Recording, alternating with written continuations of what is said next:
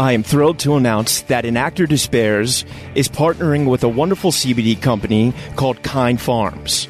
Everyone out there has heard of CBD. I started taking it a few years ago when I first started getting sober and to help with my anxiety. Sadly, as one can do, I was overtraining in the gym, and a friend recommended a topical and a tincture to help with the pain. I tried it, it was okay. However, recently, I was introduced to a product that has really changed my life. Not only has it helped me with anxiety, but I am stronger than I have ever been. I'm able to carry out lifts my body used to prevent me from doing. Kind Pharm products have single handedly changed my life athletically and personally. They utilize 100% local licensed farmers, organic cultivation, and CO2 extraction for superior CBD. Kind Pharms is turning CBD to a kind alternative to pharmaceuticals. Let's transform Tobacco Row into Hemp Row. If you want to get involved, please reach out. Together, we can make a difference. You can use my code RYAN10 for 10% off. You can find them on Instagram at Kind Pharms Inc., all one word. That's K I N D P H A R M S I N C, and their website is kindpharmsinc.com. Once again, my code for 10% off is Ryan10. And now, let's get started with today's show. Welcome to An Actor Despairs. I'm your host, Ryan Perez.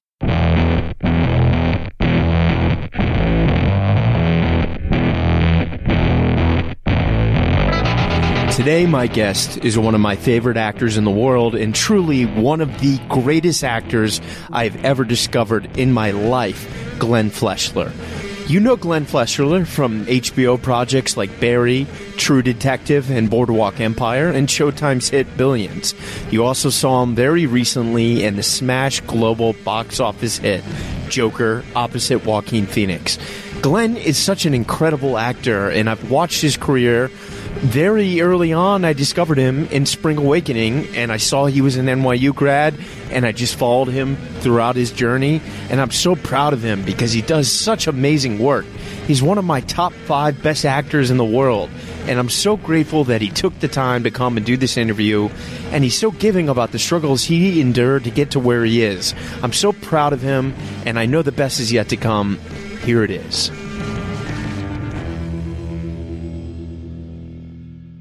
Glenn Fleshler, welcome to An Actor Despairs. Thank you so much for being here. Thank you for having me. It means so much to me, man. Like, you know, I, I, have talked about this with a lot of actors on the podcast. We were just talking about Shea Whigham and, you know, there's the difference between good actors and great actors is like, you know, good actors, there's, there's personality and there's room for that, but great actors, there's nothing like there's so much nuance and existence and choices made that only that actor could have played that role. And you have been one of those actors that like everything that you've done, like the first thing I saw you in was Spring Awakening, which was my freshman year at NYU. All right. And I, I, read your bio and I was like, oh, he's at NYU. I should like follow his career. So I kind of watched it with a watchful eye. And then you just kind of like have set such a, a standard for all us actors about uh, achieving brilliance and what you can do with characters. You make such like defined choices and I've so much admiration and respect for your craft and watching you work is like, it's a masterclass. Anytime I see you, Thank it's you. just like, um, it's like rooting for the home team. You know, I, I've spoke about this with an actor named Elliot Villar who was on the podcast. I know and, Elliot. Yeah. Elliot's a good friend. And, and if, if you look at acting as a form of athleticism, you know, you, I've watched you spar with some of the greatest actors in the world and emerge victorious every time. So I'm so grateful for all that you've done and, and you've really, you've really been a real hero of mine of just like setting the standard about, you know, when I audition, I'm kind of like, well, what would Glenn Fleshler do with this character? You know, and it, it, it's pushed me a lot. So I owe you big time for well, that. Thank you. That's very kind. I yeah. don't know. I don't know if I can live up to that. you, you, certainly have, man. But I, I usually like to start at the beginning. So where did you grow up? Uh, I grew up in Queens, New York. Wow. Um, and I think, you know, it affected my acting because, you know, I felt like I lived nowhere. It was yeah. sort of like, uh, kind of nondescript, um, halfway between the city and the beach. So I guess that was what you could say was a plus is you could get to the city, you could get to the beach in under an hour. But Rockaway um, being the beach, uh, or Jones Beach. Oh, but Jones we did go to Rockaway quite a bit as a kid. But I mean, you know, like Long Island and then um, Manhattan. All yeah. I really cared about was Manhattan. Yeah. I, mean, I just like looking across the river, dreaming of being in the city, Broadway, all of that. So you you did enjoy growing up here. Oh yeah, Wow. yeah. I love New York. That's amazing. I love. New York like crazy. But I, but something about Queens, you know, I always felt just like in between. You know, I was like in this in between land.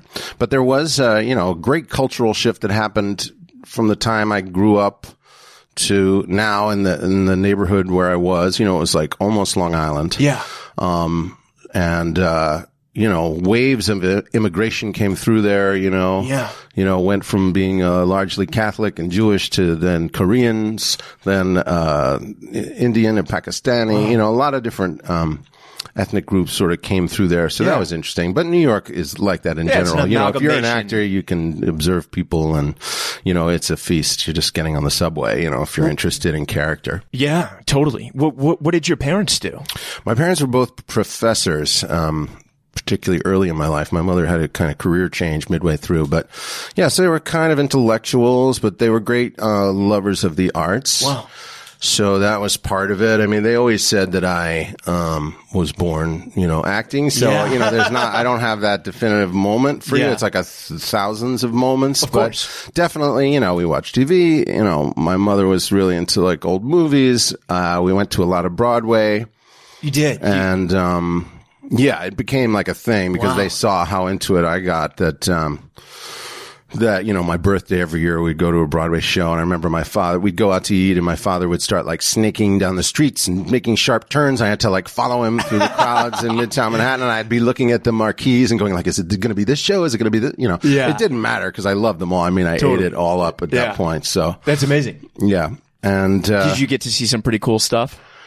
Oh my God. It was all amazing. I mean, my mother says the first show, first Broadway show we went to was Grease, the original production of Grease. And my mother always tells the story of how I didn't want to get up at intermission because I was afraid they would start without me. I was so That's amazing. transfixed. And yeah, we saw the original Wiz and the original Pippin and, you know, Annie and all that stuff. Um, and, you know, and then my parents were great, like, theater subscribers. So they would come home with these programs Yeah. from, you know, the shadow box and all these like more serious plays. And I always wanted to do what the grown-ups were doing. You know what I mean? I was like, rather than watching anime, I mean, I watch cartoons and stuff, but Yeah. rather than like wanting to go to the Disney movies, I wanted to go to, you know, I was like, what was One Flew Over the Cuckoo's Nest? Yeah. Like, what's that about?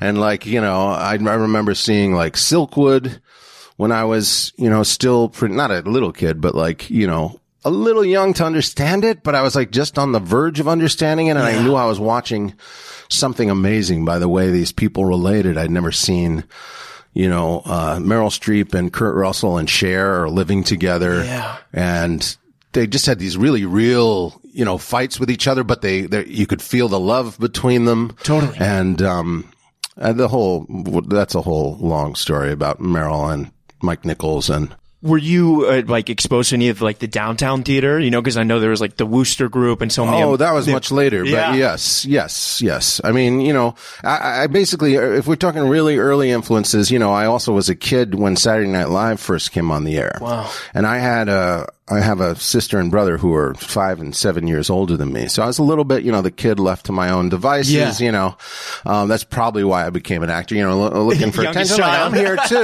know, and, uh, Pay attention. um, my parents used to say, "Oh, you were such a good baby. We would play tennis, and we could just leave you on a hill." Yeah. You know, and I'd be like, "Well, that's why I'm all messed up." You know. um, but anyway, uh, yeah, Saturday Night Live was a big influence because my brother. He was even young for it, I guess, but he was like, you know, getting into the teenage years and could just sort of sniff the idea of like sex, drugs, and rock and roll. Yeah. I, you know, didn't know what all that was referring to yet, but I saw his response to it. And he would let me stay up if my parents were out. Yeah. You know, and then I'd race up to bed, you know, if I heard, saw the headlights come, they'd come back from the, a play in the city on a Saturday night. But I was hooked instantly and just the energy of that and what they were talking about, that generation that sort of came out of the sixties into the rock and roll seventies and were finally getting like, you know, television exposure of Yeah. like their perspective and seeing Belushi for the first time. And I was like obsessed with Chevy Chase for a period of years Yeah. and, uh, Gilda and, you know, um, just, just that incredible energy and the daring of their performance and transforming into different people. I mean, that, that had There's a the prime of. SNL, you know. I mean, It there was just, uh, you know, there's nothing like it. And of course, I've loved the show ever since, and there have been all different iterations of it and different energies, but there was nothing like the Oh, kind of rock and roll vibe Yeah. of that first cast, you know. So then, what was like the first performance that you did? Was there? Did you enter like a drama school? You know, or I mean, as a little kid, I, uh, I, I would get up and do talent shows in, uh, fifth and sixth grade, and I would just do impressions. nice. Um, being influenced by SNL, then obviously, like doing impressions. Yeah, and everything else. I Yeah. mean, we watched the Carol Burnett show, you know, early Billy Crystal. Uh, you know, I watched the old school. You know, I'd try to like stay up late and watch the Tonight Show and see the comedians on there. I had a lot of different influences. I mean, I was into music. I was into comedy. I was into, you know, dramatic stuff, although I didn't get to see as much of it as I wanted to. Yeah.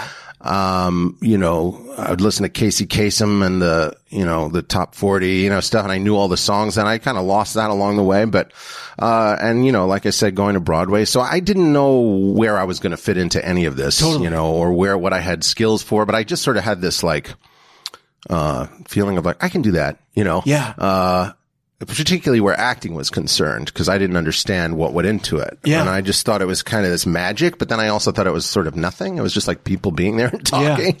So, uh, I just, you know, it was like the duality. I know you've talked about this with other people of like how actors, we kind of, you know, have this incredible confidence and then you have this incredible lack of confidence and you yeah. go back and forth. I had, yeah, I think both of those things playing. Part of it was like being a kid from Queens and looking across the river at Manhattan and thinking like, there's no way. Like, Yeah. who am I? You know? Totally. And then this other little cocky kid thing where you're just like, I can do that. Yeah. I'll, I'm going to do that. Totally. I'm going to be like, you know, this big, you That know, childlike dream, wonder. Yeah. Totally. So, uh, I did that. I, I think I played Curly in Oklahoma in like sixth grade. Oh, wow, I great- did like a play about New York where I played Peter Minuit. Maybe that was fourth grade. So I, I was like, wanted to be in the class plays and whatever that was. The transformative thing later was, um, both my brother and sister have been involved in something we had in our high school called Sing, Yeah. which they made a movie about and they did, I don't know if they still do it in New York, but it was all around, um, New York City, uh, and maybe the state in different schools where the classes would compete and they'd each put on a show based on a theme. Yeah.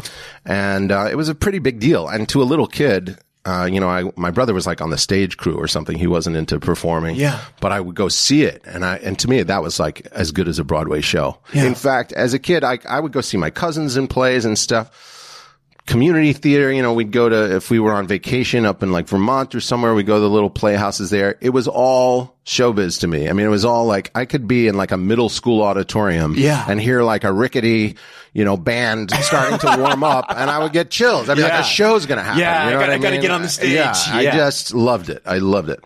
So anyway, this show, Sing, you know, it was just high school kids performing, but uh, to me, it was like unbelievable. And there were little inside jokes Yeah. about the principal and all this stuff. And what you would do is, um, you would get, you would barter with the other classes for whatever the hot, like, uh, songs were, and you would use that music. So no one had to compose music because none of us knew how to do that. Yeah. But then you would write lyrics to those songs. What a cool idea. And yeah. you would, you know, and the three, you know, all shows would, you know, all perform in an evening and then there would be a winner. You know, you'd have a little alma mater song at the end for each class.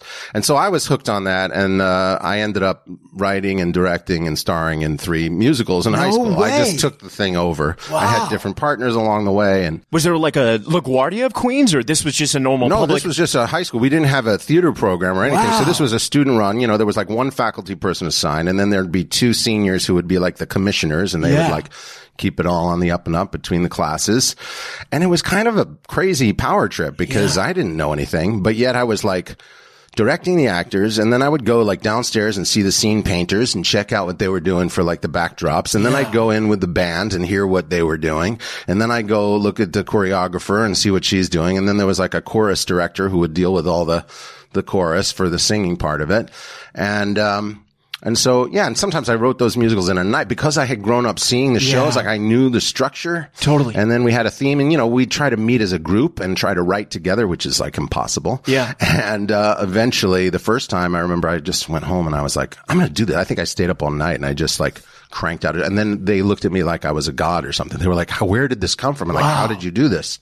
And I remember even my mother thinking like I was going to go into comedy writing because I, could write lyrics to these songs and just make them rhyme. And, you know, it was, I don't know if it was anything, although I wrote, it was when the Thriller album came out, Oh, Michael Jackson. the best of all time. Uh, I wrote a song called Eat It. to beat it, and then a couple of years later, Weird Al Yankovic Oh, did you send him a made it, made it, made a zillion dollars on that. So I always thought, you know, I had a few, you know, I had a few moments there where I was like, oh, something was really happening there. But, um, so that was, uh, that's pretty much my early performance. At that point, I had no idea yeah. Wh- how I was going to really go forward. And when you went to college, did you study acting or? Yeah, I went to, uh, SUNY Albany, Okay. upstate New York. My parents were like, you're going to a state school. Yeah. I sort of, you know, it made me academically kind of, you know, I was always in like the good classes, the smart classes, and I was taking all of these AP classes in high school, but I didn't take any of the tests. I started coasting because I was like, I'm going to be an actor, you know. And then I went to Albany, which was like a business school. It wasn't known for theater, but, and we had a sort of liberal arts theater education, but, um, I got to play the leads in all the shows. And Yeah. at some point, I, I'm sure other people told you this kind of story, but you know, my parents always wanted me to have something to fall back on. And I became an English major. Like, I don't know how I was going to fall back on that, but Yeah. I just thought like that was safer. And then eventually a teacher talked me into like, oh, I've had students who've become, you know, journalists and all these different things, this theater teacher. And I not only became a theater major, but then I became what was called a departmental theater major, which meant I didn't have a minor. It was like 54 were all in. credits in theater. Yeah, yeah. And so I took acting, voice, and movement there, and I took all the theater history classes, dramatic literature, which was good because it sort of force fed me all the background stuff, knowing all the plays and, you know, a little bit of the theater history. And, and I love that stuff. I mean, I love studying about act. Like you, you're very passionate about actors that you see. I, Yeah. I always loved that. Even the actors who'd gone before me at that little college, you know, I, Yeah. I wanted to know, like, who is that person and where did they end up? And, you know, I'm always fascinated by that. So, uh, yeah, I started doing, uh, plays there and I got to play, I got to play Oedipus there. I got to play Tartuffe. I got to play major, huge roles that I was not remotely prepared for Yeah. probably, but I just sort of like flicked the switch and got really cocky and was like, I'm going to do this, you Yeah. know, and I devoured it. I, I sometimes I had years where I did maybe like 20 plays in a year. Wow. Um, and that's all I wanted to be doing. And did when you when you had this dream, like did did film and TV? Obviously, I know it had a big impact on you with Carol Burnett, SNL. But like, did you have an idea of like? I mean, I, I had a year in, in undergrad. My some people I went to college with could attest to this, where I just did nothing but talk like Al Pacino in Dog Day Afternoon. you know, I started to devour the stuff that you know. Yeah. I, when I referred to like being too young for certain movies, you know, and wanting to know that's a, you know, and then you start you know watching The Godfather over and over, and you know all the great '70s movies and all that icons that we all grew up with. Uh, I started to devour all that stuff. Yes, that was always a big part of it for me. And again, going back to seeing Jack, finally, I did finally see Jack Nicholson in One Flew Over the Cuckoo's Nest. That was one of those defining performances where I was like, I can't believe an actor can do this Totally. and just take me on this ride and um, have such charisma and such, um, you know, power of transformation. And uh, I just, you know, I'm still blown away by it. Yeah. Uh, the, probably that performance and, and Pacino and Dog Day were, you know, the two like hard hitting, you know, just like rock my world Yeah. kind of movies that I saw. But there was tons and I went to everything. All I did was go to the movies in those days, you know, and even later, you know, when I was like an actor auditioning and between stuff because at, I was still living in Queens for a period of time and like commuting. So once you get into the city, you're like, okay, I've got time between appointments or whatever. During summers, were you coming home from school? Um, during summers, I was home. Yeah. During summers, I was home. Were you doing summer stock ever? Not yet. Yeah. okay. Um, I didn't do anything professional until I think one of my classmates at, um, in Albany wrote a play and we went and did it, a dinner theater thing. yeah. It was like a murder mystery. And I was the, I was the host of a speakeasy. And, uh, and then I got shot. And so I was like, you know, kind of the lead of the first half of it. And then the murder mystery happened and I just had to lay dead Yeah. on the floor in front of these people eating dinner in like Saratoga Springs or somewhere or Lake George, New York or somewhere. And, uh, and then they, they would solve the mystery and they would have the audience help choose who the murderer was. Yeah. And then they go through that whole thing. And I'm like for 45 minutes lying on the ground. And we just kind of cooked this thing up and, you know, didn't have a lot of time to rehearse or whatever. And the major crucial, crucial mistake. And this is, uh, this is a good Yeah. lesson for any actors Please. out there. I fell on my arms and then I had to lay there for 45 minutes. And when, and at the end, they announced all the characters and the actors that played them and everybody took a bow. And then they, I was last and they were like, and Glenn Fleshler as Tim Foley, you know, and I could not get up because my arms were completely asleep. and so it was not, not my best curtain call. Oh, man. like, that was not smooth. That's amazing. Yeah. That's a great. So then I, you know, I, I talked about this with Elliot and uh, Morgan Spector when he was on the show. A lot of actors they really struggle with this, and I, if you wouldn't mind it, unpacking it a little bit of your decision and what you think the benefits are is grad school. You know, it can be a really tricky thing. A lot of actors, like I studied, I got a BFA, so I was, you know, pretty sort of satisfied with my training, so to speak. And MFAs can be, you know, they it's a really hard program. There's like a 1% acceptance rate, you know, at, at the big three at least. And, and the other ones, when you finished SUNY, was there, did you know right away that I got to get an MFA? Well, I had a teacher, um, an undergrad that was teaching at NYU. So I was hearing stories about it, which piqued my curiosity. But I had another teacher who had worked for a company called the National Shakespeare Company, Yeah. and that ended up being my first job. So I actually came home. Is that in DC? No, it's uh, it was based in New York. It's gone now, but it was like a bus and truck uh, company. It was like the best non-union job you could get at the time in New York, and they were based out of a grungy uh, theater in Hell's Kitchen called the Cubiculo, and. Um, I had heard about it from my one of my teachers, and then it was like the first uh, picture and resume I sent out. Yeah. and it ended up becoming two years of work. Wow. Um, I it was that fun times. it was unbelievable. I mean, I was 21 and I got to tour the country doing Shakespeare. I had studied a lot of Shakespeare in college and I used to actually read it out loud when I was in high school. I don't, I didn't even know what I was reading, but my brother had a set of volumes. So you were comfortable with the iambic. I wasn't that exposed Yeah. to it. But I remember opening those books and just reading it out loud and be Yeah. like, this is fun. By the way, I, you know, everything I was drawn to at that time was like, you know, I went, like I talked about comedy influences and I didn't know where I was going to go. I didn't really have the musical talent to do, Yeah. you know, the Broadway stuff that I, you know, and then when I got to Albany, it became about, you know, classical theater and I was doing all this kind of serious stuff.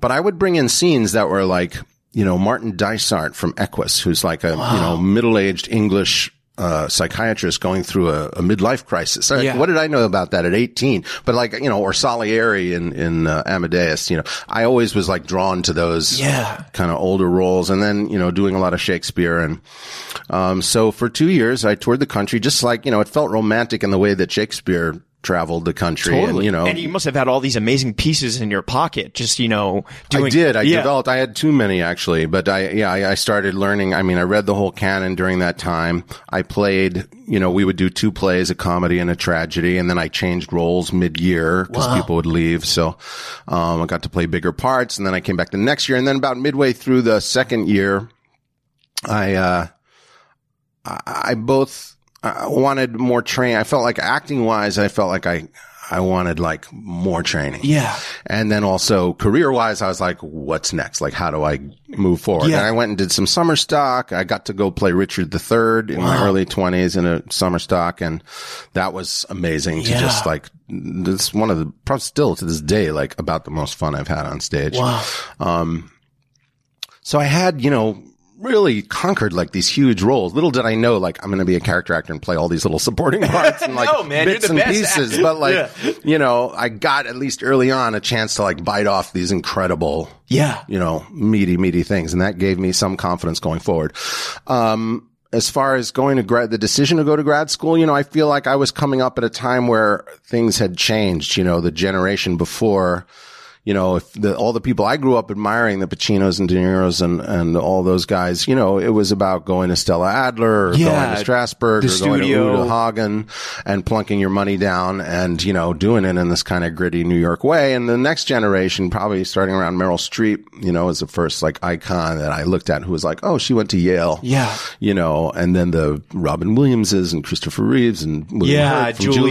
Juilliard and, you know, Yeah. that whole thing. And NYU was sort of more newly becoming on that level. Yeah. With those. Um, and then when I was at National Shakespeare Company, one of my directors directed at NYU and my roommate on the tour, who was like the leading man, had just graduated from NYU. The MFA program. Yes. Wow. So I was hearing a lot about Yeah. those directors and that, you know, what that was like. And, um, so that was a lot, a lot of sort of what led me there.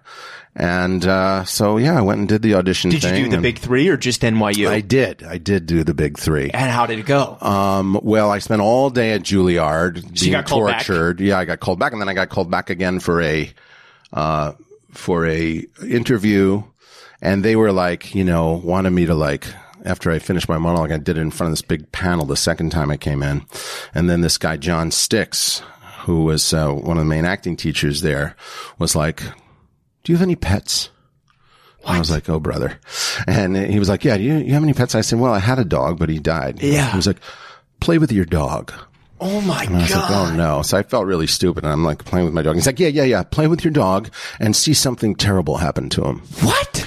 See, he wanted me to cry. you know, Yeah. And that was like the kind So of funny. bad, the rap about you know, Yeah. places like that at the time, but it was kind of my worst nightmare of that thing. And I got a little confrontation. I mean, I did, the, I did what he Yeah, asked me to do and I saw something and you know, and then I just stopped, you know, and then he looked at me and he said, what happened to him? And I said, he got run over by a bicycle. And he said, pick him up. So then I have to like pick up, you know, miming, Oh picking up my dead dog. I was like- Jesus! I hope you horrible. invoice them for therapy after. and then I came back and had an interview with him and a guy named Harold Stone. So it was Stix and Stone. Yeah. And, you know, I think a lot of the gist of that was that I came in kind of cocky. I had already worked for a couple of years. It was a four year program. I so think you they think were that worried. Shakespeare training kind of gave you a real sense of like purpose and and and Well, I was just a cocky, cocky kid because I'd done some work, but also I think they wanted to know, you know, was I going to stick around? Because Yeah. it's four years there. Right, that's they true. had some kids who were 17 coming in. Yeah, know, I was 'cause they now in mix 20s. MFA and undergrad. Yeah. So I, I think a lot of it was about that. They Yeah. were asking me very strange questions like, do you have any friends? You know, and stuff like that. You know, it was, it was all very, very odd. So that did not work out. And at Yale, uh, it was just like take the train up. And, uh, there was a guy named Earl Gister who was Yeah. the chair then. And nobody told me that he had a voice box. Um, wow. And so, you know, there was like very nice people outside the monitors, but nobody. And then after my audition, I heard them telling somebody like, you know, he has a voice box and just, you know, but I didn't know. And I was like, why didn't anyone tell me? Because sure enough, I go in and I finish my monologue and then I hear like, when were you with the National Shakespeare Company? You know, and I'm just like, and I, he brings me over to sit down and talk to him and I'm just like trying not to look at his throat the whole time because he's holding up this thing to his throat. Wow. And I'm just like, it totally like did a number on me, you know.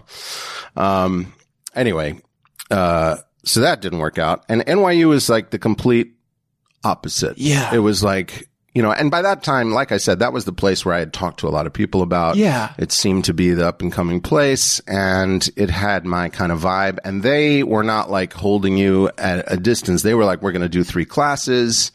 You're going to talk to students. You're going to talk to Ron Van Lieu, who is then the chair of the program. Yeah. Uh, and sit down. You know, they, they were like, you have to get to know us as much as we get to Yeah, know you. it to be- wasn't like a prohibitive sort of feeling. And it, it, it was surreal. It was surreal. It was really my dream at that point, And I, I was so hungry and I think they felt that. Yeah. And, um, I walked in, I did my monologues for Ron the first time. And he asked me for, uh, more material. And I remember listing, he's like, what else do you have? And I listed off like 20 Shakespeare monologues because I had Wow. learned, like, Yeah, I was just doing this stuff in the shower at that point. And, um, he said anything contemporary. and I was like, oh. So I rattled off a few things and none of them were like tried and true monologues. There was like something I'd been in a play called Key Exchange in college. And there was like something that I circled in the book Catch 22. Yeah. As like a short monologue because it could be like a one minute Totally. monologue and I'd never done it. And, um, and there were a couple other things that I was just pulling out of my ass basically. And he was like, yeah, do the key exchange and the catch 22. And I, and then he said, um, do you want some time to go out and prepare? And I didn't know these monologues. I hadn't used them. You know, one I'd just done in a play several years before. Yeah. And one I never did. Yeah. And I stupidly just said no. I just was like, no, I'm, I'm here. I'm doing that. I was just like so determined to like be at that school. And, uh, and so I did, you know, I, I just pulled it out and then he talked to me a little bit and then he was like, uh, I want you to come to the callback. Wow. And a lot of people were waiting for phone calls at home and all of that stuff or waiting for a letter. I think Juilliard sent a le- would send Yeah. a letter or something. So the fact that he told me right then was kind of incredible. Yeah. So I came to the callback for he and Zelda Fichandler, who was the artistic director at the time, who had really, who really shaped what that program became. She's Yeah. the one who really put it on the national map. and, um, you know, did monologues again. And then we did all the classes. You know, it was a whole weekend of stuff. I remember coming back in the second day and I was coming from Queens. So I had to leave really early. So I got there really early. I always had to leave like so much time on the other end. And, um, and I walked in and the place is empty and Ron's in his office and he looks at me, uh, and he says, Glenn, can you come in here? And for some reason, this is just again the duality of the actor. I stood up and in the seven steps from the little chair in the waiting area into his office, I had convinced myself that he was going to tell me to go home. Oh no. I, I was just positive. Yeah. It wasn't even like a self-conscious. I was like, oh, he's going to tell me I don't need to be here. I don't, you know, it's just like fear coming Yeah, to the surface. And then I sat down in the chair and this is like before the second day of the callbacks. You know, we're going to do all these classes or sit down and talk to people or whatever. And he said, uh, he said, Zelda and I would like to invite you into the program. oh my God. And then everything else he said after that, you know, just kind of went into a haze. yeah. He was like, you know, about getting my financial aid in order and, Yeah. you know, all of this stuff. And please don't tell anyone, uh, today, you know. And I, I went numb. I went completely numb and I, I said, okay. And I stood up and, uh, he just kind of gave me the nod, like, you know, meeting over.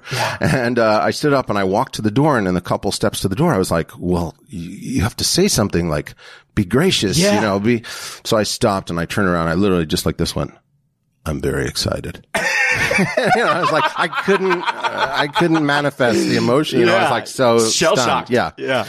So, uh, it was an amazing way to, Wow. to start that whole journey. And so it was a beautiful three years, I imagine. Oh, well, it Yeah. was a roller coaster of, you know, it was such a roller coaster. Uh, you know, again, I came in, you know, with a little chip on my shoulder, I think, but I really wanted to be embraced. And I was used to like teachers being mentors. And, Yeah. you know, that was not the case there. You know, there was a lot of resistance to the fact that. I had worked before. There was the whole breaking you down process. Yeah. Plus your first year, you're doing so much breathing. Yeah. You're just like doing a lot of deep breathing. You know, the whole class is like massaging each other all the time. You're stretching out and you're breathing. So you're letting go of all this stuff and you're dealing with emotional material all the time. You're doing a lot of improv. And so the highs and lows were so extreme. Like I remember having like the greatest laughs of my life in those rooms and also like being an emotional wreck. And, Yeah. and also thinking like, the littlest exercise was like the greatest theater I'd ever seen. Yeah. You know what I mean? Like you start to understand theater in a different way when you start breaking it down. And there were certain fantastic teachers there. And, you know, again, we weren't doing production yet really. So it was a lot of improv and Yeah. a lot of exercises and, and yeah, just like opening up the world, like the seeing the drama in a sentence, in one sentence, you know, and really there's a whole story within that. And, you know, it was very trippy, but I, I always had mixed feelings about it. And particularly because of the spiraling debt that I went into. I- six figures right here. Thank you, NYU. Yes, yes. So, um, and I had no way to, you know, I, I remember, you know, they were like, how are you going to pay for it? And I was like, oh, I'll figure out a way, you know, again, wrong answer. You know, I had a classmate who they had asked her, like, how are you going to pay for it? And she said, I can't. And then she ended up with a free ride. And there were a couple of people, you know, in my class that had a free ride. You know, they had to do some work for it. I did a little work study thing. I would try to do little jobs, answer phones and, uh, whatever. I worked as a security guard a little bit in one of the NYU buildings, but none of it really made a dent. Yeah. Or was really worth it. And, um, ultimately I was always somebody that just had to be completely tunnel visioned on acting. You know, Totally. there, there's a lot of people. I did have struggle. I had years and years and years of struggle, but I never had that like. Were your parents supportive? You know, if, once you got in this program, my parents helped me. You know, Yeah. I don't know that they, and you know, in fact, I came home from that day. I remember walking through, uh, Washington Square Park. I just, you know, I loved the village at that time. It was like where I wanted to be. I ended up living there for the next several years. But when I was still at my parents' house, you know, after like having been on the road for a couple of years and not being able to afford anything, yeah, you know, I walked home and I was like, I got into NYU. And my dad was like, how are you going to pay for it? And, you know, I, I blathered something, you know, Yeah. about acting, but deep in my heart, I was like, I want to pay for it by acting, you know, and that was always the thing. And that was, you know, they'd bring people in to talk to us for our career class and they'd say, you got to do this and get your affairs in order and, blah, you know, Yeah. this kind of job and that kind of job and make money doing that. And I always thought like, I'm going to do it by acting. And of course, I knew everyone was telling me it's completely unrealistic. In fact, we had an actor come in named Vincent Schiavelli. You know who that character actor Yeah, is? yeah, yeah. Incredible Yeah. face. And he was in all the Milos Forman movies and he had gone to NYU with Ron Van Lieu in the seventies. And, um, and he came and spoke to our class one day, just our class, in a, informally in a in a little classroom. We were sitting around on the floor, and he was like, you know, the truth is, if you want to make money, you have to go to LA. Yeah. And that was always like, you know, I was always bucking up against that. And I, and, and then it, it haunted me for years because I stayed in New York You see you after you and I couldn't make money. but I was like, I'm determined to do it, you know. And uh, now I, I'm happy to say uh, to all the actors out there that I am completely debt free and it was 100% paid for by acting. amazing. But it took a very long time. well, you manifested it with your talent and your I hard guess work. I did, and I guess that's what all actors have to do. I mean, you just dive into that dream and just dream it harder and harder. You know, people are always like, "What's the secret? What's the you know? How do you do it? How do you stick it out?" You know, and really, it's just by doing it, by believing in it and doing it. And Yeah. you know, the doubts come, and we know those demons, and they come and they come and they come, but you have to bat them away. It took me many, many years to realize.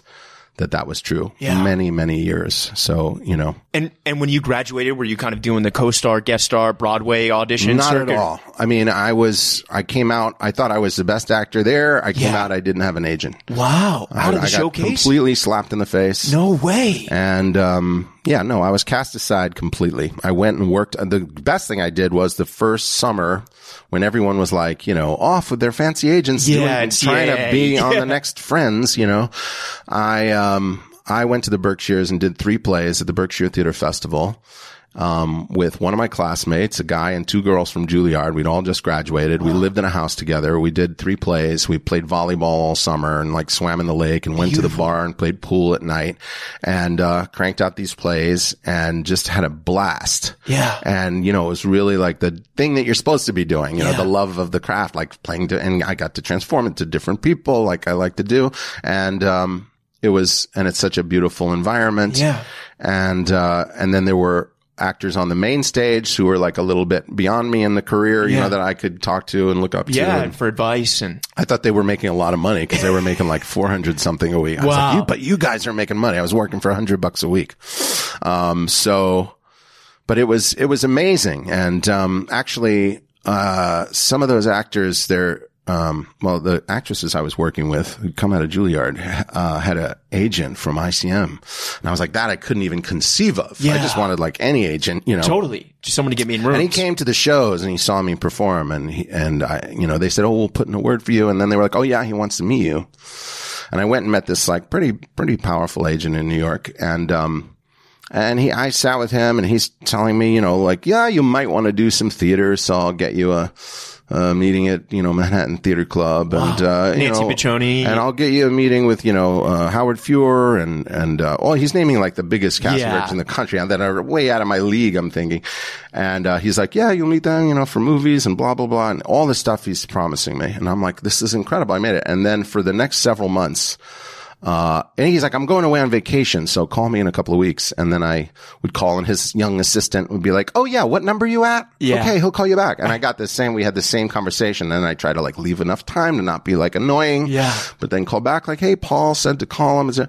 And, uh, never, never got on the phone with the guy again. No so that was way. like a real, another rude lesson in Oh show my business. Like people will say one thing to your face. but, Yeah. you know, oh God, this business. so yeah, I went through a lot of that. I went through one thing before I went to grad school where like I found in the newspaper and then I like paid the guy money. I remember giving him my credit card. I was like never in debt before in my Yeah. life. It was like my first credit card and he's like charging me $350 to, to manage me supposedly. And they're getting like these like Oh. photocopies of the breakdowns. And they're like, maybe you could go in for one of these things. I mean, it never led to Yeah. anything. You know, I was just such a sucker because I was just so hungry we all are because we want it so bad. Yeah. So, you know, I have a real, you know, it's made me very, um, that's like probably the thing that gets me more upset than anything else is like seeing actors taken advantage of. So Totally. I've become, as I've, you know, could not give a shit as much later in my career, become very, you know, protective of those kind of things. And also you're able to smell it coming and, you know, say no to things Totally. as you, as you move on. But, you know, because I know that feeling of just being that hungry, Yeah. um, and that there are so many people who just prey on you. It's, Yeah. it's really, it's, it's sick. And then, you know, going back to bringing it full circle, you know, I discovered you in, in Spring Awakening, which is, became the smash hit. What was it like doing that? You Well, know? that was kind of the beginning of the, the change in my life. I had, you know, a good 10 years before that where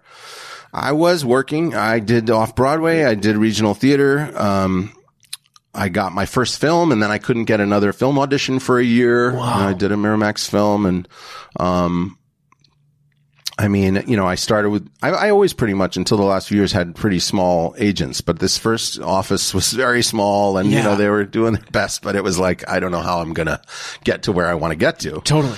But I, but my plan was just to keep working and try to play as many different things. At that point, I was transitioning from young leading man into, you know, this character creature. People didn't quite know what to do How with to position me. you. And it, so what I ended up doing was playing a lot of like, you're going to play, you know, five parts in this show. You're going to play, you know, three parts in this. You're going to play nine parts in that. So. I was a lot of putting on wigs and off wigs and, you know, fat suits and, you know, uh, mustaches and, um, trying to change my body posture, yeah. you know, but it made use of my NYU training. We did a lot of mask work and, you know, I grew up doing impressions, so I could use all yeah. those skills.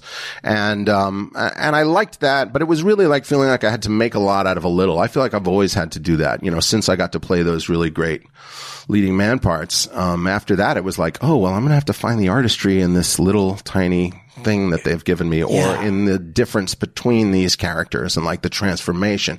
Cause I always believe that act, acting is magic. You know, it should feel like magic. It should feel like, how did they do that. Yeah. You know, I had one director, uh, this great director, Robert Woodruff, uh, who directed us in an incredible show called The Devils at NYU. And he would, one of his, he had so many fantastic things he said, but one of the things is he was looking for was like, I want to show the audience something that they can't do themselves. Wow. So in that, in his case, it manifested a lot of physical stuff. Yeah.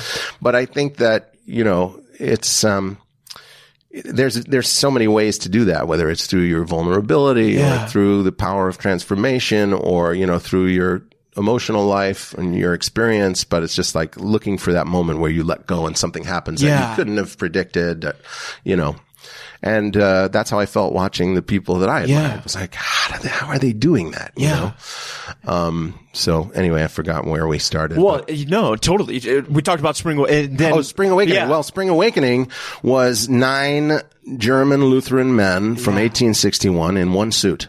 That was the challenge, and it basically uh, relied on my um, classical training. Yeah. Playing all the Shakespearean fathers that I'd been since I was 21 years you, old. I mean, I, it's been so long since I saw that show. Were you singing in that as well? I had to sing a little bit, yeah. but not really. Yeah. I mean, I, I, didn't have to sing for the audition. Uh, the director, Michael Mayer, had directed three shows at NYU when I was there. He okay. was just kind of busting out on the scene. Wow. And including an incredible production of um, Perestroika, the second half of Angels in America, before it got to Broadway. He did it at NYU. Wow. With our third year class when I was a first year. And that was completely transformative. In fact, that whole experience of Angels going to Broadway, Tony Kushner having come from NYU. Yeah. He came and spoke to us.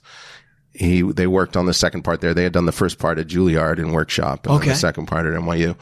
So, um, that was, that was really, a, yeah. Uh, you know, to feel like I'm training as an actor. I think the combination of that and, um, and the what was happening in independent film, like Tarantino was just exploding, right? And uh, that whole scene, yeah. Um, and the television kind of like you you did Boardwalk Empire, and that's kind of what started the, uh, you know. Well, it happened before. You know, I was I was a little late to that party. Um, but let's get back to Spring Awakening. Yeah. Uh, uh, so I had met Michael Mayer, but he didn't direct me. I was like a house manager for one of his shows. That was like my crew assignment. Um, he directed Othello with the second year class when I was a first year and I was the house manager. So we knew each other. I think I'd maybe auditioned for him once in the early years and then he became this huge Broadway director and I hadn't seen him in years and years, but he oddly remembered me. I was now a completely different type, different yeah. body type, you know, my hair gone and, uh, I was a different guy. And, um, and he was sitting with Tom Hulce, the, the, actor who is now a producer and produces a lot of Broadway, and they were creating that show, and um, and they needed someone to replace Stephen Spinella, who had originated the Adult Men, was the name of the role, wow. the father and teacher and doctor, and you know to all the all the kids in that show, and um, they thought I was like some Bruegel painting or something, and. Uh, and so they cast me to understudy him and I could not get arrested on Broadway. I, you know, it was one of those things in my mind. You get these sort of memes in your brain that like, well, this has never happened. So yeah. it's never going to happen. Yeah. In fact, I went to the West End, um, and worked with Maggie Smith in an Edward Albee play no before way. I got to Broadway. Wow. You know, I was like, usually, Did the reverse you know, commute. Yeah. Yeah. Um, and that was like a big, you know, basically it, it started in 2006. Uh, I started to get like, you know, I had hit like a low point in my career. I was really not having a lot of hope at the time. My personal life had fallen apart. And then like something changed, yeah. you know, something changed in the atmosphere. And part of it was me flicking a switch that like, I don't have to be miserable. You know, I was like way in debt. I had no answers. I Yeah. didn't know what I was going to do with my life. I was struggling to You're narrating my thoughts right now. Yeah, well, I, I know it. We Yeah. all go through it. Yeah, We have to go yeah, through it. But yeah. and I'm an extreme case of it. Um, and then I don't know, something started to change. I remember getting offered a Kenny Lonergan movie out of nowhere without an audition because of a wonderful casting director, Doug Aibel. Oh, nice. And um, I did that, which unfortunately took then like six years to Come out. yeah. I went through all these problems. As many of the indie films I did in those days, it was cool to be in indie films at the time. And, Yeah. you know, we had what we had in New York. We didn't have a ton of work in New York, but you had some cool, gritty films. Yeah. But then like they all would go through like years of either development or, you know, in editing or problems. You know, there was all kinds of things like they were hard to, you know, so I had that several times, but definitely with that one.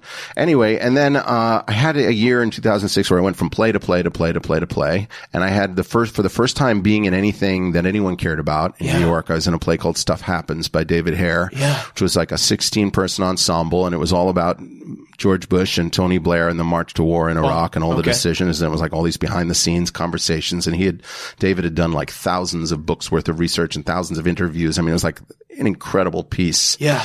And Dan Sullivan directed it in a brilliant love way. Dan and he Sullivan. decided to, um, to make it like alley seating and, um, and just have us all sitting on stage the whole time. No desks, no microphones coming on and off Yeah. for the press conferences, just like little pools of light.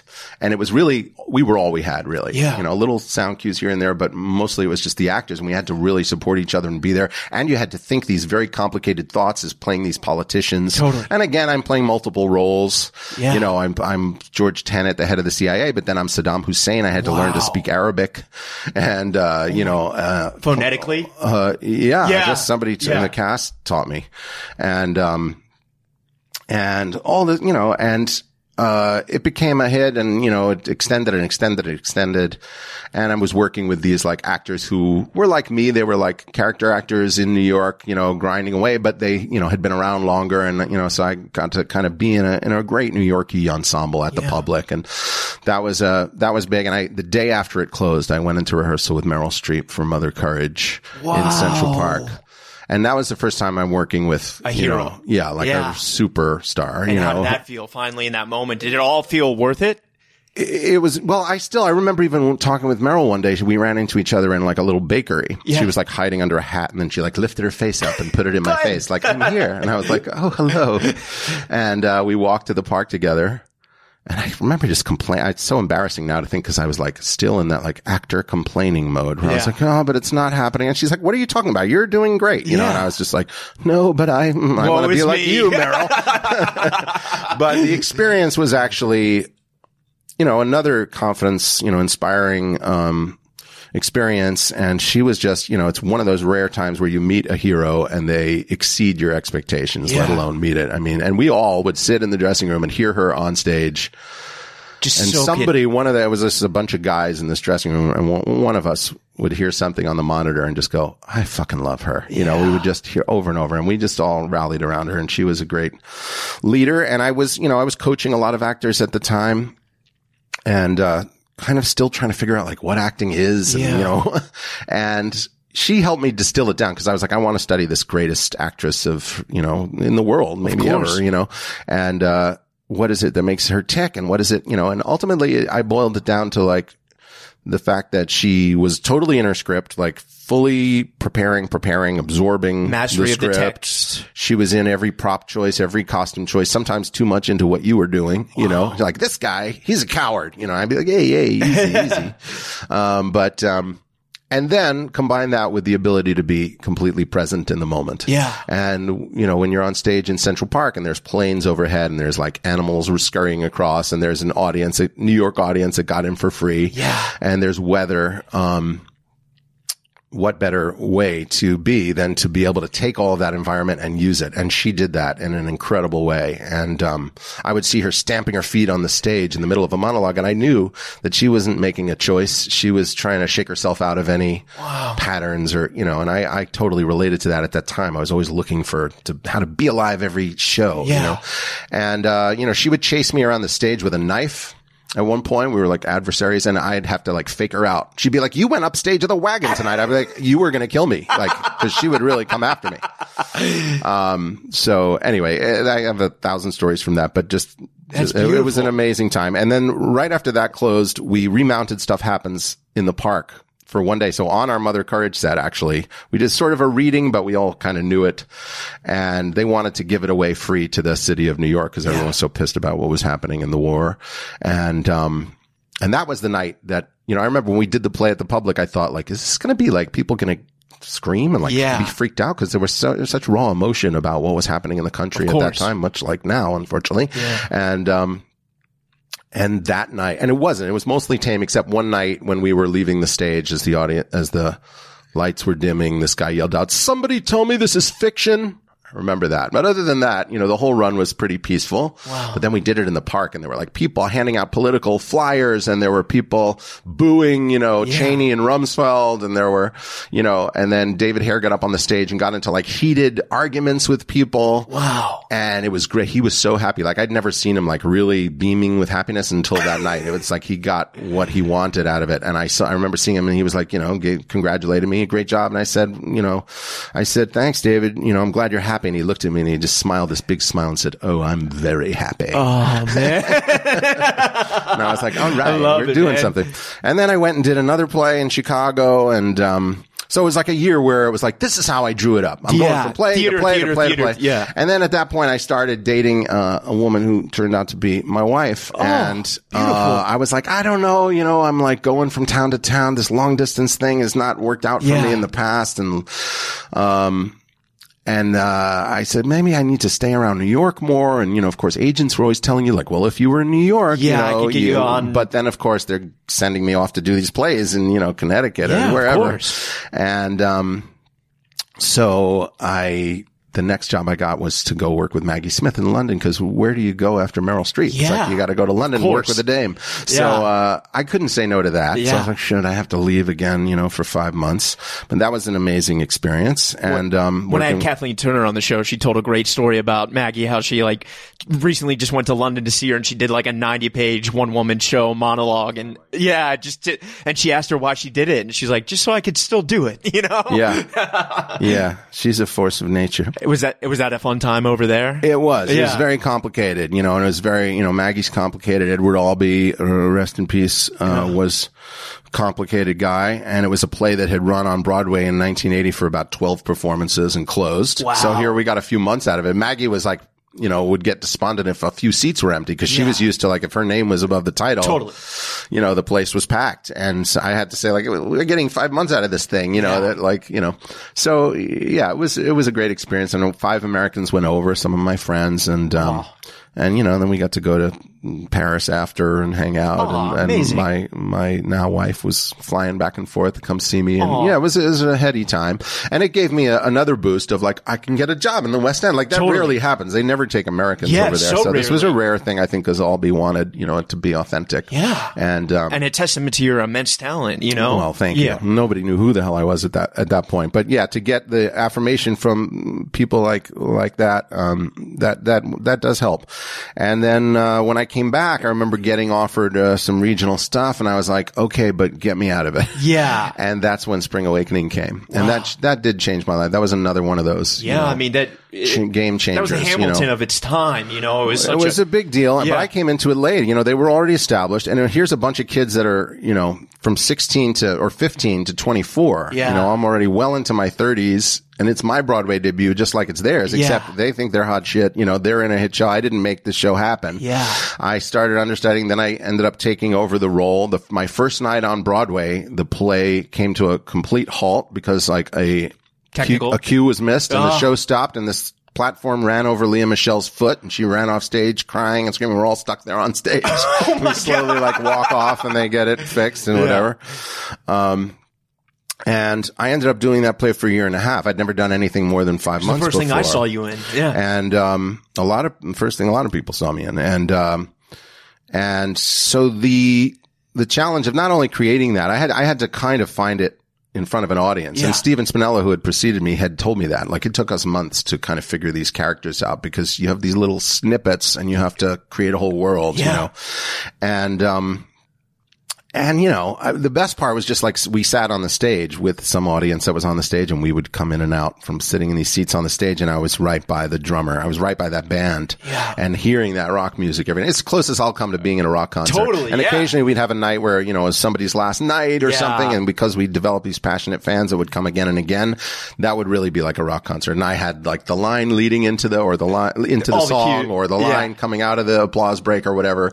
And that was like a really thrilling feeling. I'm like, I'm never going to Yeah. really have this again. And that started, um, you know, from being well into my 30s and never being able to get arrested on Broadway. I ended up doing six Broadway shows in five years. Yeah, you so did of a started. Uh, Salesman, right? That was the last one. Wow, okay. Uh, I went right the day I did twice. I did two at a time. So again, I was like, this is how I drew it up. This is how it's Yeah. supposed to be. I'm like rehearsing one show and performing in another. The, the, the, the downside was that then I was totally burned out. I'm sure. I had like stage fright and I was like, my body was breaking down, you know, cause I, I was so determined to keep the show alive and not, never be bored that I was like making, playing, my mind was playing tricks on me Yeah. and um, it's very very underrated thing to do to be able to do these long runs. And there are some people I have some friends who still do that, who Yeah. are like in shows for years, and it's it's very Yeah. very Elliot told me he did. War Horse for two years. You know. Yeah. Yeah. So, um, but it was such a, you know, it was a dream because I'd gone to Broadway and the fact that the, my first two were musicals, which I thought I'd never sniff a Broadway musical. Yeah. I ended up, then I started getting nothing but musicals, which was very weird because I, Interesting. I sing okay, but I, I'm not a Broadway singer and certainly not a dancer. And, um, Well, it's because you were so incredible in I, that role. I thought, what, what's happening now? Yeah. Like I've taken this weird turn, you know, and then I had to start pivoting away from that. And also I didn't want to be on stage. So I ended up understudying Christopher Walken in a play. the Martin So I- McDonagh one. Yes, Yeah. uh, behanding in Yeah. Spokane, so that I didn't have to be on stage, which actually turned into a fantastic experience. And it was an hour and a half long play, which is brilliant for Yeah, Broadway. of Like, course. I was home by like nine thirty. You know, It was great, and um, and it was a fun cast, and uh, and then I did like, you know, worked my way back. Like I did an ensemble part with Pacino in Merchant of Venice, Yeah. another hero. And, um, and then I did a couple scenes in Arcadia and a revival. And then Death of a Salesman happened. And that was like, that was another kind of bridge because A, I became very close with Mike Nichols, who Yeah. was a hero. I mentioned Silkwood before. And, um, I did the aud- the auditions with him. I was a reader for him, and I ended up becoming like his right hand man. I would finish his sentences. He'd say, "Who's my friend?" I'd say Bruno Kirby. You know, he would just. I, I don't know how it happened, but we started developing this. you Yeah. know. and I, you know, I had a fun scene as the waiter in the show with with Philip Seymour Hoffman, and um, Rest in peace. and then, yes, indeed. And, uh, and I ended up covering Willy Loman, which was like, I really enjoyed that part more. I, not that I wanted to do it. I just liked working on it. I would go home. At some point, I said to the stage manager, okay, I've watched Phil and I've watched, we did a workshop. Scott Rudin paid for a three week workshop. You never get that on an established Yeah. play. And, um, so the rest of the cast wasn't there yet. So I was reading all the guys, all the other parts. Yeah. And then I ended up with this part and, and, uh, covering Phil. And I just, you know, I didn't expect to go on. Yeah. Um, but I loved, I read Miller's biography and I studied it and it sort of reminded me of my parents' time in New York. I always loved hearing those stories about old New York and I'm very different from Phil, but we have some similarities. We did go up for a lot of the same parts early on. Yeah. He got them all. but, um, but, um, I felt like I had my own way into it, you know, and I learned a lot from what he did and from what Mike talked about. But I always felt like, oh, there's something else that I know about this Yeah. from being a New Yorker Yeah. and a Jew. Yeah. And, um, and weirdly, you know, people would say, well, are you going to go on? I was like, "Mm, you know, probably not. Oh, maybe Yeah. you'll play it someday. I was like, maybe when I'm 80 or something, you know, and about four months later, and my son was born during that Oh. show. So it's also like a play about fathers and sons Yeah, and this kind of course. broken love story. And I got to be around Phil and Bill Camp and all these actors who were parents Yeah. at different stages, but having an artistic life. And that was great for me to see. And they were all Scott Rudin and, and Mike and Phil and everybody were very supportive when I had my kid. It was a two show day. I got to miss two shows, have a kid, come back to the show and they had like raised all this money for us for Oh. diapers and stuff, you know, and, um, they were just they, they couldn't have been better. And my in fact my son's first time out of like leaving the home basically was we like took him on the subway to go visit the death of a salesman and No have brunch with the cast. And um and that was kind of the end of, you know, felt like I was coming to the end of my theater career. Things I was already on Boardwalk Empire by that time, and I George was like Remus. looking to Yeah. do more, um, more film and television. So was there a tactical moment where you were like, you told your agents, guys, I've done a lot It- of this now. I need to. It pivot. sort of happened gradually because part of being in New York, I mean, the, the whole Broadway thing was so significant to me. A, because it was the first time I made a paycheck where I thought it wasn't going to get me out of debt, but I thought I can live for the next year. Yeah. And I also know where I'm going to be. Yeah. And, you know, I see the same faces every, you know, that sort of normalcy that most people have in their jobs that they get very bored of. I was like, I've never had this. Yeah. I've been going from town to town, you know, for two months, you know, being with a new family, you know, and then leaving, you know, and like that wander thing. And, um, so it was a very heady time, but also, you know, I, it allowed me to have a relationship with my wife and Yeah. see us be in the same place. And it also allowed me to get that consistency on film and television auditioning that I never had before. Cause it was always like here and there, you know, maybe I'll get a Law and Order or I get an indie film and then not see another audition for a long time. And so now I was, and also New York was changing. Yeah. Because now the, what you talked about, the peak TV boom Yeah. was just beginning and New York was getting more work. HBO was starting to do more They stuff had the here. incentive program and And, um, so it was just change. And then of course I was going through my own demons of like being on stage. And so, and I was having a kid. So yeah, I felt like, you know, maybe a transition would happen. But the crazy thing was that the show closed. We had the kid a few weeks later, the show closed. And, um, about four months later, I got a phone call from the Alley Theater in uh, Houston saying, we're doing Death of a Salesman. And, um, our Willy Loman had a coronary and the first preview is tomorrow night. Can you come and play Willy Loman? oh my God. Which is nothing I was looking for or expecting, but I knew I had sort of been brewing all these Yeah. ideas and, and, um, my wife was like, you, you gotta go. Yeah. Luckily, the first words out of my mouth were, I have a four month old, you know? Yeah. They were like, oh, we'll do this and we'll do that. And, you know, they, they made it very uh, workable for me. And, um, I held them off for a few days. I, I got the kid who had covered the boys, um, Biff and Happy in the show. And I, I needed somebody who really knew the play. Yeah. So I took him, like, plied him with food and drink. We went from like restaurant to bar in Brooklyn. And while he ran the script with me, cause I was like, I have to see if this is in my Yeah, head from, yeah. for months ago, you know. And then I came down on the Monday and, uh, we staged it in four days and I played Willy Loman for a month and just kind of exercised demons, you know, and then I was like kind of done, you know, was- Yeah. I heard Patty Clarkson talk about this on a podcast recently, uh, where she had talked about playing Blanche Dubois and then sort of exercising something and, Yeah. and walking away from the theater. So I, that, I, that sort of happened where I get the same character parts, perfectly good jobs would come out and I would just sort of laugh. I'd be like, I can't possibly do that now. I, you know, it was Yeah. just like something had happened.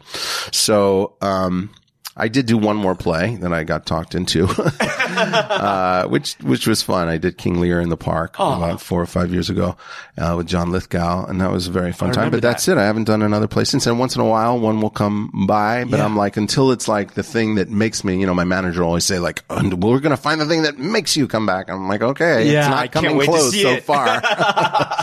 so anyway, That's amazing. And then I'm curious because like you've done so much work with, with HBO, you know, you did True Detective, you did Barry, you did Boardwalk Empire. Did that kind of, was that serendipitous? Like you just kind of became a company actor for them or? it's so funny that people have that pr- perspective. Um, because yeah, none of it seems to have anything. I, I've never been able to find a thread. There's never been the same casting director twice. Wow. There's never been the same director twice. There's never been the same executives in the room. Um, m- but they have turned up at every little milestone of my television career because my first TV show ever was Sex in the City. no way. Um, I think that's the first. I may you've have been on almost every HBO show. one of the first TV auditions I did, you know, and it was a one-off thing, but it was really fun, and people always wanted to talk to me about it because Yeah. that show became a phenomenon. It hadn't aired yet when we made it, so I had no idea, and I've still never really seen that show. But um, Me either. but uh, you know, people went crazy for it, and then um. I was in the pilot for Bored to Death. That was the first pilot I ever did, although I wasn't a recurring or anything. But I was around it a little bit because they kept doing table reads over and over because they were trying to get the right tone because it had this noirish thing. Yeah. But, you know, you wanted it to be funny. And Alan Taylor directed that, who I had admired from his work on The Sopranos. And, Yeah. um, so it was cool for me to just be around that. And then, um, and then Boardwalk was the first real part that anyone ever recognize me for. Yeah. So that was a big thing. George Remus, an iconic character. Um, well, you Yeah. know, it was like really nine episodes. Uh, I didn't, you know, always have that much to do, but I remember Oh. like going in, uh, the first time and just kind of, it was the first time I'd ever been on a set of a television show or a movie where I felt like I took control in some way. I remember, and I was intimidated because, uh, when I was doing that play with Maggie Smith in London, I was with an actress named Kath McCormack, Catherine McCormack, terrific actress.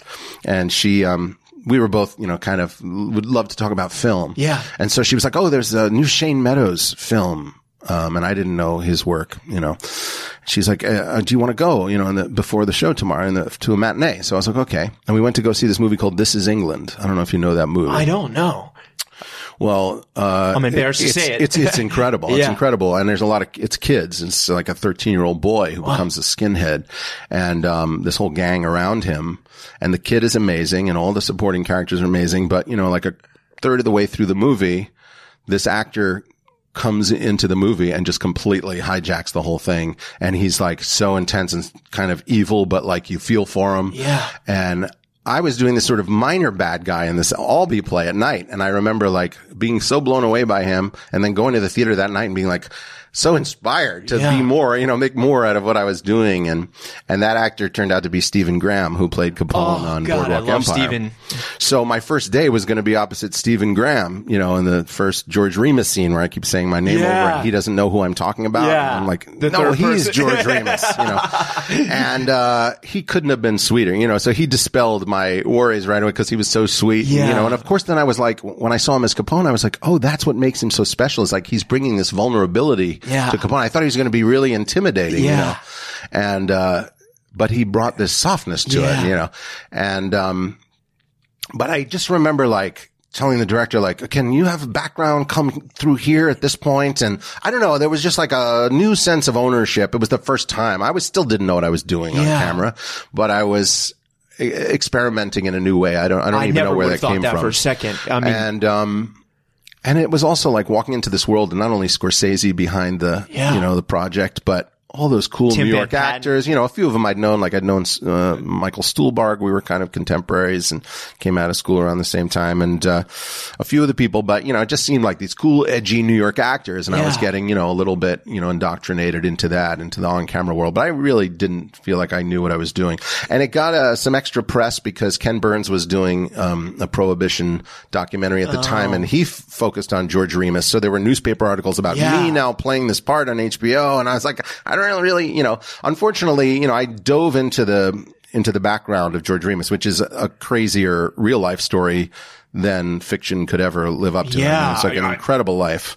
And, um, you know, it became on the show a little bit of a joke because, you know, I remember that first time sitting at a table reading once my character came back and I'm with, you know, all the gangster guys and I'm, you know, trying to, to tell them this and that. Yeah. And then at the end I had the line, Remus is finished. and I remember Scorsese bursting out laughing and everybody at the table laughing.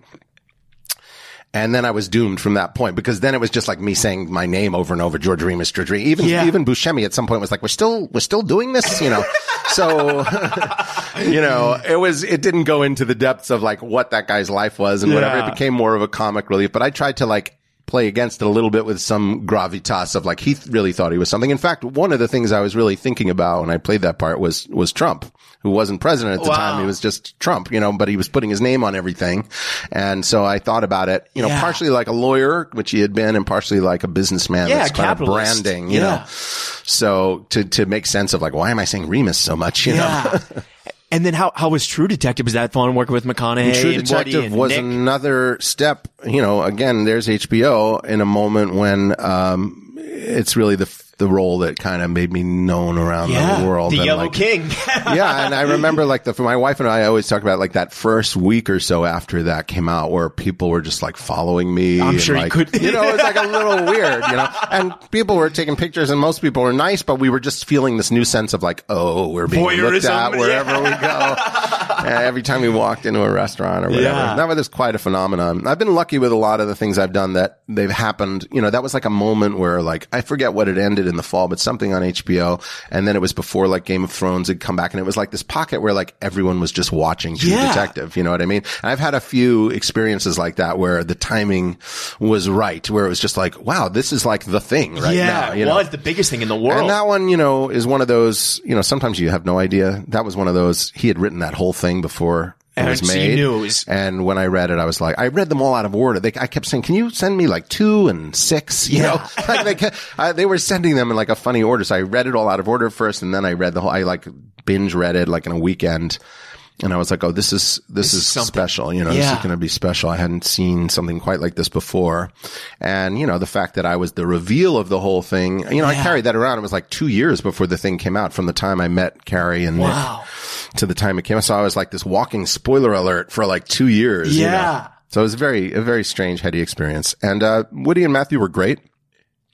You know, it was, a, it wasn't like a fun job. You know, some people are always like, is it fun? You know, Yeah. uh, and some jobs are fun and Yeah. some are like, you kind of go to the place, you Yeah. know, and you're just like sitting with that. So I remember like, we had some emails back and forth, Nick and, and, um, Cary Fukunaga and I about who this guy was going to be. And I was doing a lot of research, but I was mostly alone with it, you know, with my like little baby at home and, you know, this tortured mindset. And then I'd show up to set and Cary would be like, nah, I don't want to do that. You know, Yeah. he'd be like, is that the voice you're going to use? Yeah. I'd be like, "Oh, come on, you know, and, uh, and so it just it evolved, you know, in a in a very interesting way. Um, but mo- but mostly, you know, it was four to six hours of makeup. So I was like two thirty a.m. calls, Wow. me and my makeup artist, and and um, and just kind of staying in the in a kind of a dark place. Yeah. And you know, the, Nick had said, ah, the basic thing is like your your mind is like a hall of mirrors. Yeah. So I was like just trying to like jump from one persona to another. And it's funny that that became a breakout role because again, here's a part where he's got to be a lot of different people, you know, Yeah. because he's grown up watching these, watching stuff on TV and trying to figure out how to talk. Yeah. And so he's like taking on accents and, you know, um, he's a bit of a chameleon, which is what I've always, you know, strived to be. So, so I was like, oh, interesting. Cause I couldn't find my niche and like, what kind of parts am I going to finally get, Yeah. you know, to break out? I could go in for a lot of different things, but what's the thing that, you know, and my agents were always like, oh, it's just going to take that one Yeah. part, you know, but what a thing to, you know, Totally. be associated with. So then the next phase of my career was like having to fight against whatever that was. Yeah. Cause, you know, Well, it must have been cool having Barry, which is something that's totally the other side of the coin. well, Just- the, first, you know, I did, did a movie or two where I was like, I just want to like be in a suit and like talk normal. And, you know, I did a few, uh, other kind of dark, um, villainous roles because I was like, okay, I know where my bread's buttered and the Yeah. wildness is coming in, but I would always look for like, is there something new for me to play, like a new energy? Yeah. So I did a couple of those, and then uh, I did a movie where I was like a politician, and then eventually that led to Billions, and that was the first real change where I was like, now people are seeing me every Sunday night Yeah. as this the smartest guy in the room. Yeah. you know, dressed Paul sharp Giamatti, you know, and um, and that was a that was yet another kind of career changer. And that was Showtime, not HBO. Yeah. but um, and uh, we're currently shooting our fifth season of that show. So that was a big change. And then Barry. You know, the crazy thing about Billions is that, you know, I'm a recurring guest star on it, even though they ended up putting me in the pilot. I actually joined in the second episode and they put me back in the pilot, but I was making a movie. I almost didn't get to do it. In fact, with Michael Mayer, No Spring way. Awakening director, we were making The Seagull with Annette Bening Yeah, and Saoirse. Ronan. So I was upstate New York and they were, and then I came in, um, I was like up all night. We were shooting night, all night shoots that week. And I was like, I'm a night owl. I can do this. I'm looking at poor Annette Bening, like, oh, these poor people at Yeah. four in the morning, but I can do this. And then, uh, it happened to be a week where I got like all these auditions. Wow. And so I did a couple from the hotel room. And then I tried to get back on a Thursday. and I couldn't get back. And then I stayed up all night shooting. And then I was like, okay, we're going to go 7 a.m., go into the city and crank out three in a row. I had one at like, you know, 1030, one at like 1115, Yeah. one at 12 or something. And I'm just going from room to room. And, uh, amazingly, they all went fine. I felt like underprepared. I was like, I should cancel these. And one of them was billions. And, um, I only knew about it because my friend David Costabile had done the pilot Yeah. several months before. NYU. Woo. Yes, Yeah. indeed, my classmate. Yeah. And um, that was all I really knew about it. Yeah. And my manager rep Maggie Siff, and and I knew Maggie, and um, but I didn't know much else about the show. Yeah. And so, and it was a one scene thing, but something told me like this is a part that like could be something. Yeah. And um, I was back upstate to shoot again by like four o'clock in the afternoon. And uh, I got a call. Uh, you booked billions, but you can't do it because of the seagull. And the weird thing was the seagull was shot all in one house. It was Yeah. all one location except for the last day, which was going to be at this theater that they had in like Armonk. And they had to have me for that day. And Billions happened to be also like a location thing with like hundreds of extras Yeah. and like Penn Jillette was swallowing fire in the scene and Yeah. it was at Cipriani Wall Street. And, um, so neither could Ben. So I was like, oh shoot, you know, that's too bad. And I wrote to Dave and I said, you know, I booked billions, but I can't do it. And he was like, oh, well, there'll be other parts. And I was like, oh, something tells me like this was, this Yeah. was a part, you know?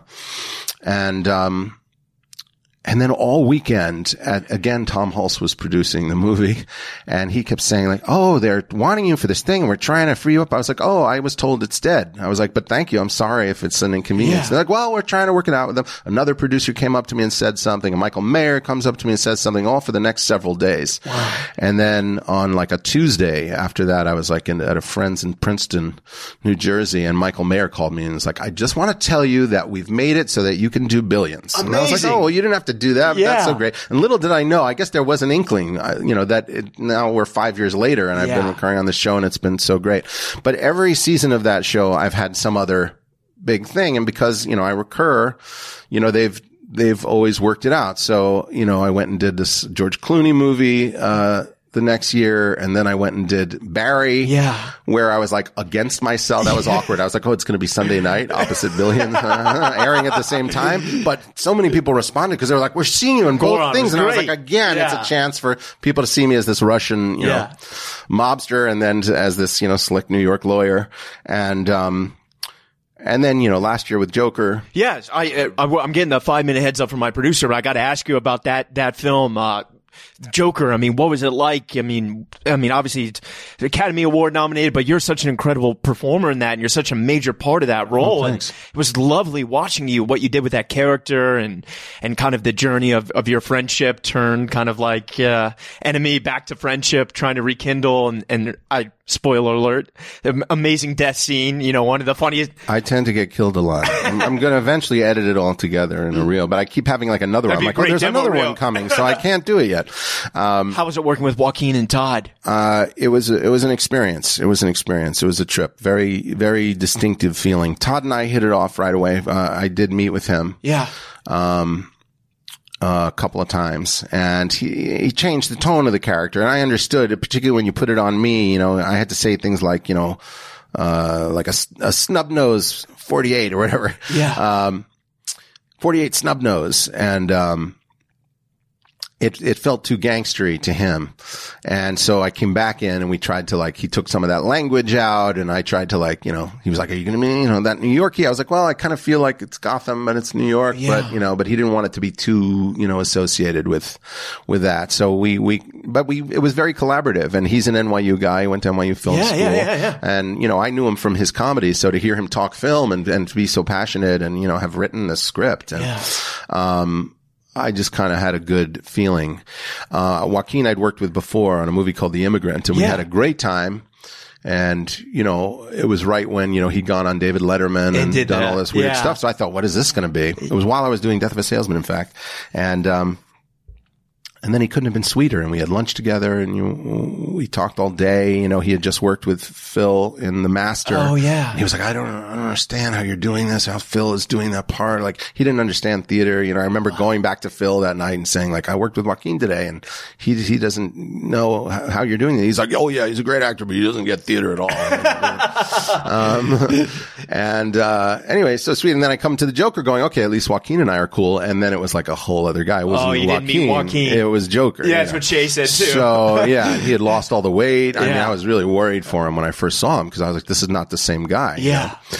Uh, so, you know, he mostly just talked to Todd and, uh, you know, we did oddly collaborate through doing take after take, particularly my earlier stuff was, um, at the beginning of the movie, he was still finding the character. I, I feel like the first time we did a scene, it was a different character. And then we ended up reshooting that scene and then they ended up cutting it again. No way. So for me, there was more stuff. There was a little more of an arc. So it was a little painful, you know, and Yeah. it happens all the time. And everybody got cut because it really is focused on Joaquin as Yeah. it should be. It's a real character study. But, um, you know, uh, that my character Randall just kind of developed with Todd. It wasn't one of those, you know, a lot of times I come in with a real plan. I like to just obsess over a script and like really start to feel it in my body before I get there. And this was one where I was like, I don't know. I really didn't know. I, I was like talking with the costume designer and uh, and with Todd and and through throwing stuff against the wall with Joaquin, who was different every take. So Yeah. it really just evolved. I saw that on the special features, like all the 80 different versions of every same scene that he did. Oh, really? Take I after take. that. Yeah. Yeah. So so yeah, it was just a lot of stuff. A lot of stuff. And that, I mean, that must have blown you out of the stratosphere. You probably can't walk on the subway now without a. Uh, no, Yeah. I mean, not, not so much. I mean, you know, I've had weeks recently where I'm like, oh, I'm getting recognized a lot, but it's, you know, it's still a lot of billions. It's still a lot of true detective, occasionally Barry. You know, it's funny. I'm, I'm in different places. You know, when I go to my gym, it's like all the Boardwalk Empire people come Yeah. out of the woodwork, you know, uh, you can sort of tell different, you know, Well, the different fans. But um, yeah, it was cool to be in something that made a billion dollars and is an international thing. And certainly, the rest of my career does not uh, Oh, reflect it's- that. it's you know, only so starting for you, it, man. It was a it's it's an, a little bit of a, an aberration, but um, it was fun to. I grew up on Batman and all that stuff, so it was fun to kind of dip my toe in that world. And you know, that's what's being made now. You know, Yeah. so for Todd to have found a way to do it in this artistic way, Yeah. and you know, try to It was a have coup. new take on it, you know, was really cool. And I do have to mention before we wrap up uh, my new show for life on yes. ABC. Amazing. Um, it's already been airing. We're a few weeks in. Amazing. And I'm just kind of around the first few, three or four weeks. And then my story gets really incredible. So I, I do want to say that it's a little different, uh, cause it's a, a network show. Yeah. But it's about, based on a real guy named Isaac Wright Jr., who was wrongly imprisoned and became a prison paralegal and eventually a lawyer and took down the whole administration that put him away that was way. corrupt. And it, it departs from his story somewhat. It ebbs and flows, but it's strongly inspired by him. He's one of our exec producers along with 50 Cent and Wow. the, the writer Hank Steinberg. And, and what days does It's that air? on Tuesday nights at 10. Tuesday uh, nights on at 10 ABC. on ABC. And, um, it's, it's a real special show. Yeah.